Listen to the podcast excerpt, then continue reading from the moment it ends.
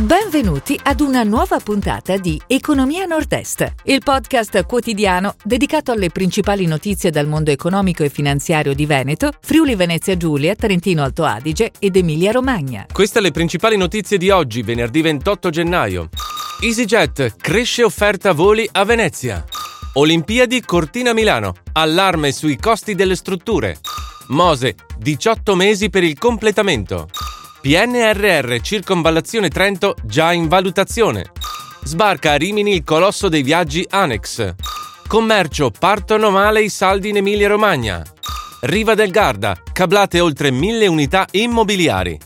EasyJet cresce offerta voli a Venezia. L'offerta della compagnia svizzera per il 2022 è vicina ai livelli del 2019 e la domanda per l'estate si preannuncia forte, con destinazione Regno Unito e rotte turistiche. Gli aerei salgono da 2 a 3 su Venezia, la terza base italiana.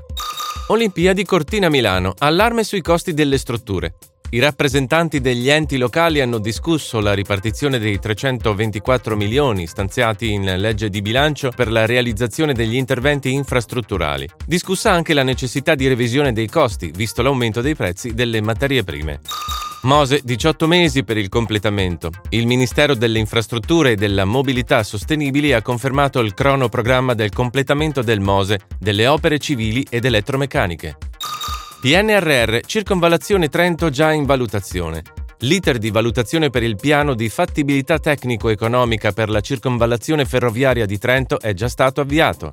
L'infrastruttura sarà pagata con i fondi del PNRR. Lo ha annunciato il ministro delle infrastrutture Enrico Giovannini.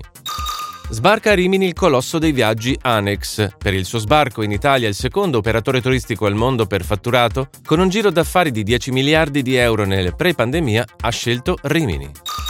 Commercio partono male i saldi in Emilia-Romagna. Per il 64% degli intervistati nei primi 20 giorni di saldi si è registrato un sensibile calo degli incassi. Il 20% registra un calo di oltre il 40% rispetto allo stesso periodo del 2021.